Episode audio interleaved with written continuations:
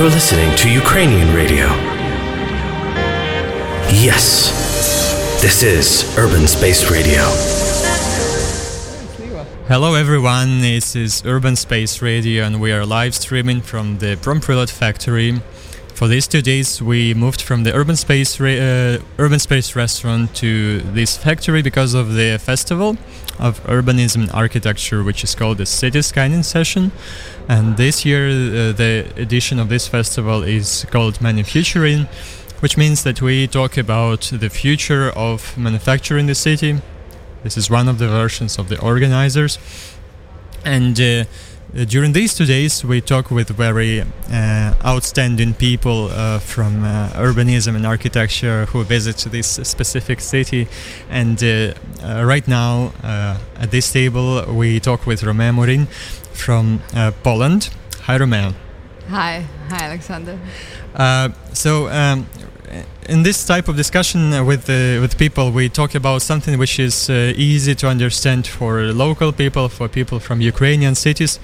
But before we start, uh, I would just like to ask a few small, short questions so people know a bit more that who Romeo is. Mm-hmm. If you don't mind, uh, please name three countries uh, where three last countries where you stayed more than one month.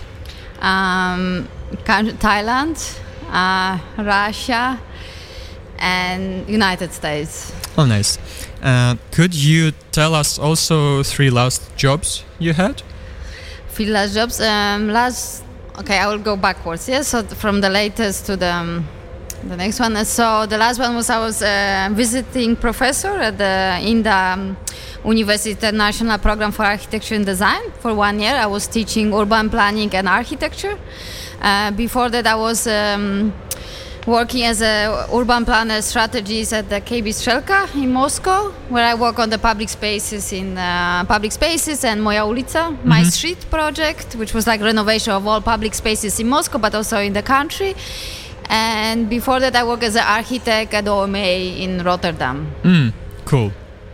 And uh, uh, last three cities you went to the holiday. Oh.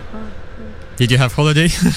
Yes, that's harder. Uh, in I was in Laos because of Thailand. I think the most like I was uh, in, uh, traveling in Asia for the last year. I was in Laos, Vietnam, and Cambodia, oh, nice. and in Thailand. Yes, good, so all good. the Asian countries. I was great. Um, it's good to have you to have you here, having also the Asian perspective of the cities, uh, the European and uh, also the Ukrainian, because you worked uh, last uh, half year also in Ukraine with the Connections project, right? Yes. Going to small small villages uh, of Ukraine of Chernihivska Oblast. Exactly. Yes. Very nice. um, so for our listeners, I would like uh, to uh, focus on a specific uh, topic, which people, um, urbanists, architects discuss recently quite a lot, which is a resilient city so far in Ukraine, um, I think nobody was uh, actively promoting this uh, idea. Mm. Uh, could you please um, describe us what is a resilient city? What what are the features of resilient city? Uh, so resilient city is like the future is like um, the tendency that actually you uh, really relying on your um, internal resources. You're not trying to um, uh, uh, solve issues or the external inputs and you're trying to really adapt uh, adapt but also resolve all the um, aspect of problematics within your city within your local knowledge but also local tools and instruments which you have. So and also transforming like for example like um, uh, problems into the potential. So, for example, like flooding can be a potential for the city. So, not trying to uh, fight against, or trying to solve it, trying to embrace it, and trying to really incorporate into the city. Mm-hmm.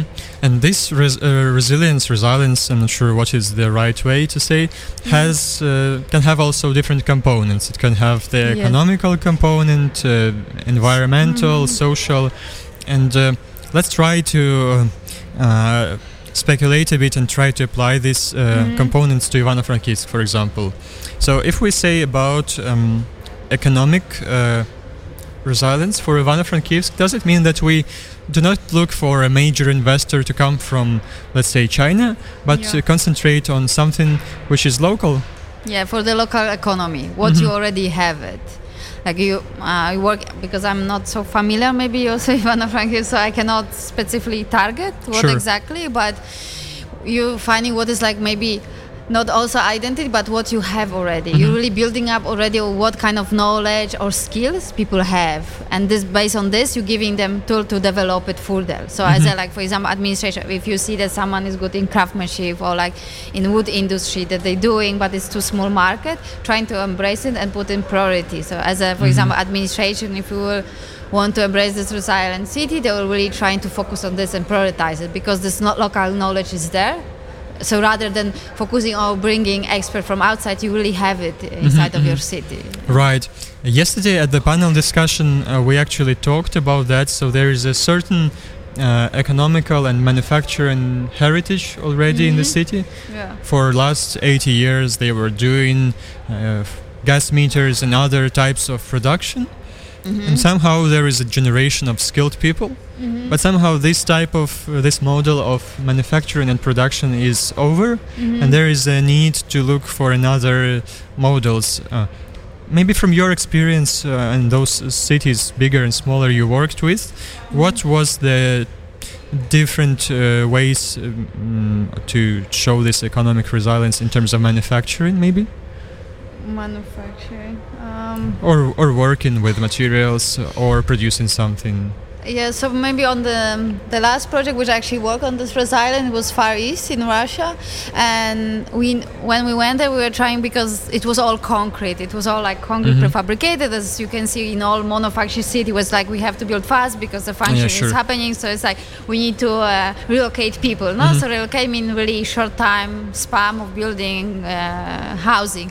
But then we realized when we started actually like mapping and we investigate the city, we noticed that there are a lot of like wood housings. No? And then we actually this led us a little bit to resources that they actually had a really good uh, wood uh, resources in the um, in the region, and they have really good quality of the wood. But what what happened that what what we actually noticed that whenever they wanted to expand or like build bigger house, they actually they were do locally. That they were actually expanding uh, their own houses by themselves. So actually, they know already how to work with the tools. They had already some small factories which they knew how to cut the wood. They, because the instruments, the equipment was there already. Okay. You know, and this is also kind of recycling the equipment. So we decided that actually instead of fighting a little bit this prefabricated to bring from outside or like bring from the concrete, you know, another manufacturer, that actually they can work, um, they can build in the wood uh, industry. So we started thinking how this could be incorporated. So we prepare, we work on the model. We all the like showing how the housing can be built, uh, but also the social infrastructure, public amenities like schools. That it's proven that can be like bigger cubatures. But what was in, because what was is always this uh, fight about it that if you go against prefabrication, it's also about timing. So we need we really kind of develop the methodology which was already existing, the prefabricated wood uh, components, which you can really do it. And we noticed that it's already happening in uh, Russia because what is important that is already existing this infrastructure. There is already companies in the region thinking about this because. You have already this knowledge, so we just wanted to bring that in the city. Yeah, so if I understood you correctly, you observed that people are using wood already yes, so much. by themselves. Yes. Yes, and you, instead of introducing a very novel practice of prefabricated, you tried to reshape and reframe their uh, practice of wood production, make it legible, make it uh, applicable for different types of uh, buildings, and make it kind of working for their society. Yeah, exactly. Like for example, another example, which I was really and I really like kind of interested about this. That I work in like I'm practicing also in Portugal, and then you also really have to acknowledge what kind of materials you have to work with. What is the knowledge there? And for example, there is about concrete and steel.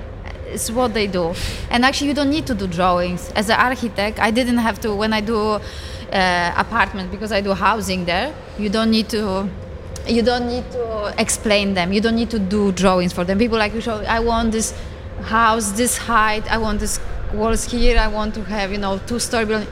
That's they it. know. They don't need drawings from you. And it's, I, I think it's also something interesting because they really give you the high level of product Uh, and without even like this new trying to uh, incorporate new training or like bring the new equipment to the city it's there. The knowledge is there. So in Svobodny actually uh, we found it that equipment like if we bring as administration equipment like embrace it a little bit in this you don't need to invest in the training. People will know how to use it without even you you know be, guide them by uh, guide them step by step. And also, it's somehow uh, the destructing, destroying the cliche that uh, a proper building, a proper school cannot be built from wood, for example, because it's something Yeah. which creates in uh, which which exists in our society as well. So that wood can be your small garage, and that's it. Um, let's maybe touch the. Uh, the social component of the resilience. What does it mean uh, in kind of few words? What does it mean for the city? so for the, for us it was like um and I think it's a little bit uh, going a little bit in this um, in the resilience was about like existing whatever social infrastructure you have it not and utilize them it's not about building the new one but actually acknowledge what do they have what do you have and actually trying to maybe reinvent the model how they function first how they functioning because sometimes especially in the soviet post-soviet cities there are like too many so you have to Right. it's always about the shrinkage of the social infrastructure but rather than do so like rather than thinking oh okay, we don't need so many schools or we don't need so many kindergartens or like um, nursery maybe you, you just have to think that they need to have a new function the same with the dom culture. Like they can have different function but they can work in the cultural sphere the same with the education. Why do you think that it has to for example in this example of one of the cities we did that we had average of all this equipment and knowledge in the entire city. And was not um, and it was uh, like averagely uh, implemented. No like equipment like because financial each of this school Has a bit. Huh? Has a bit of everything. yes and has to be equivalent distribution has to have the same uh, like the same table they have the same the chair the same amount. But we start the question like why do you think so? Like why don't you maybe think you're missing good equipment for chemistry you for uh, physics for you don't have a good sports facilities? What if like one of like say you define the one of the majors the closest one main headquarters and you work with the schedule of the school. For example from monday to wednesday you will go to this more like which doesn't require maps and literature doesn't require this equipment. And like say from wednesday thursday friday you will go to the one more specific facilities mm-hmm. or, or like this could be used for more research. Actually we were trying to implement that despite that we have this equipment can also serve for the for the additional researching like for the high school not only for the primary school rather mm-hmm. that they have separate. So we actually binded this infrastructure. We're trying to combine it like mm-hmm. resources together. So if if we say Ivano-Frankivsk, we we can easily take and list down all the social infrastructure which exists in the Yes. city and map it. So we see that uh, how are the libraries distributed, how are the school distributed, how are the kindergarten dis- distributed, and maybe we can create and select some sub centers which are specialized on something very specific, and then uh, we have um, uh, diverse. First, we have a very diverse. Uh, Usage of them, yeah. usage of them, right? We don't have everything uh, the same, and then Mhm. people can, p- parents can uh, select like Yeah. where to to uh, their their children will go. No, cool. And uh, I I attended your uh, small lecture this this morning, and it was nice uh, to to hear about also environmental resilience the what and environmental Ah, resilience yes, yes. because um, uh, I was also involved to this research of Ivano-Frankivsk with connections before, and we uh, talked really a lot about the natural resources in the city because the city is right between two rivers, Mm-hmm. and somehow people uh, underestimate the value of the rivers and also of the parks. And what we were working on uh, was creating this. Uh, chain of park and green zones you actually can move around yeah could you say uh, maybe what is the role of natural resources for the natural resilience and how we can improve it? Having so much but uh, not knowing what to do. and if uh, um, so through the lecture, like what I was maybe on this the case study of Svobodny, how, because I think we were like really struggling a lot in terms of the amount of green spaces versus how much you invest in the infrastructure in them. Because no, no, we have to understand the landscape doesn't need to be active. All of this doesn't have to be activated. Also, the wild nature has own right value. to be there. Exactly, has own value. It's a matter of connecting the um, continuation of the green areas and this accessibility and understanding if should be activated or not. So in our case, it would help us we always create like like the sub centers like center sub center local center they gave us a little bit prioritization mm-hmm. of the investment in that. Like okay local center like let's say main center the park should be more like um, formal have more cultural events versus like sub center of course has a little bit less events. The local center has need only playgrounds no like playgrounds which like more intervention. But what we did a lot uh, we work in the wild nature but mostly like about maintenance because it's different degree of maintenance which you have to do. Now in the center, okay, you, it's for the usage, it's a formal and it's a kind of green mm-hmm. buffer. But in the wild nature, it's only about having path and mm-hmm. understand where the nav- like.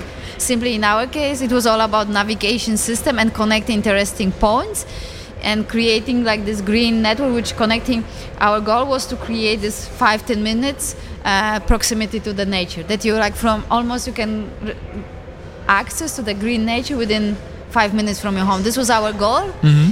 Uh, so that's quite important because always when you mark the green space on the map looks always enormous looks like oh it's such an investment to activate it but i think you need to prioritize you need to understand which are really urban mm-hmm. and which one actually like more local uh, suburban atmosphere and trying to extract this value if it's really wild nature leave it but also embrace the wild animals that they can have this ecosystem there mm-hmm. not rather to fight it uh, against yeah yeah it's really something uh, fair what you say because uh, uh, after also a few years working in Ivano-Frankivsk I can easily recognize that the perception of green zones uh, of the city is the same there is no different ranges of them so I think if we put all the green zones uh, on the same page at least, and then give them different yeah. priorities, uh, would help us uh, to see that uh, actually don't need to do everything as a central park everywhere. Yeah. But uh, sometimes it's just about connectivity, accessibility, and it's very important um, bar- bar- barrierless environment. Mm-hmm. So if mm-hmm. we have um, um, uh, factory which has a private park, yeah. it's not considered as a public park at all. And uh, that is the, the feature of Ivano-Frankivsk, uh, in my opinion. So if we mm-hmm. just put it on the same page, give them a priority, give them a connection, uh, check again whether we are in the radius of 10 minutes walk towards a green zone, yeah. it will be really a good improvement for every city, especially in Ivano-Frankivsk. Yeah, and actually priorities and also what kind of institution or not are around. Because mm-hmm. if it's residential, it's for them. If it's like museum or like sport, it should be maybe customized. You know, yeah, customized to them because they will take like they will program it. And yeah, they also, will attend. Yeah, so it's also it's really important about these relations, don't know because especially in the urban planning, you always think, okay, this is the building, this is museum, everything is happening inside. But not if you really give them access to this public space, they will take ownership, they will start programming, and they will use it. But you need to also identify it for it. And this is why we don't, we should not have the same playgrounds in every park because no. sometimes yeah. you don't even need a playground in a park because there are no children around, at exactly, least. Yes.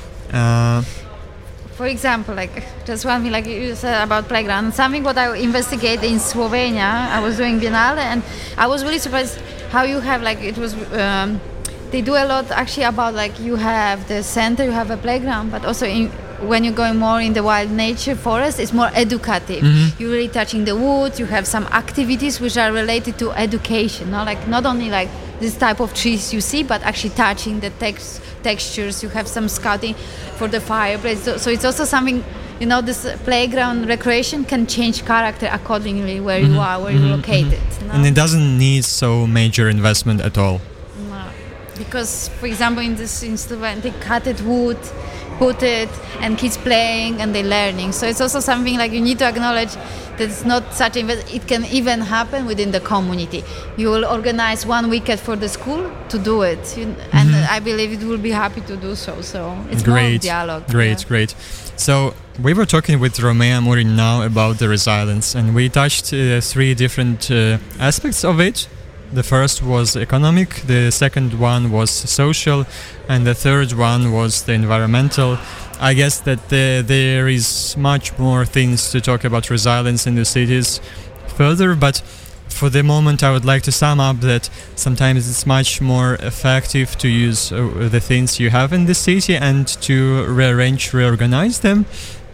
And then it costs really less, and there is no need uh, for the first class development in every spot of the city for the needs of the people. Do you agree? Yes, yes, I agree with you.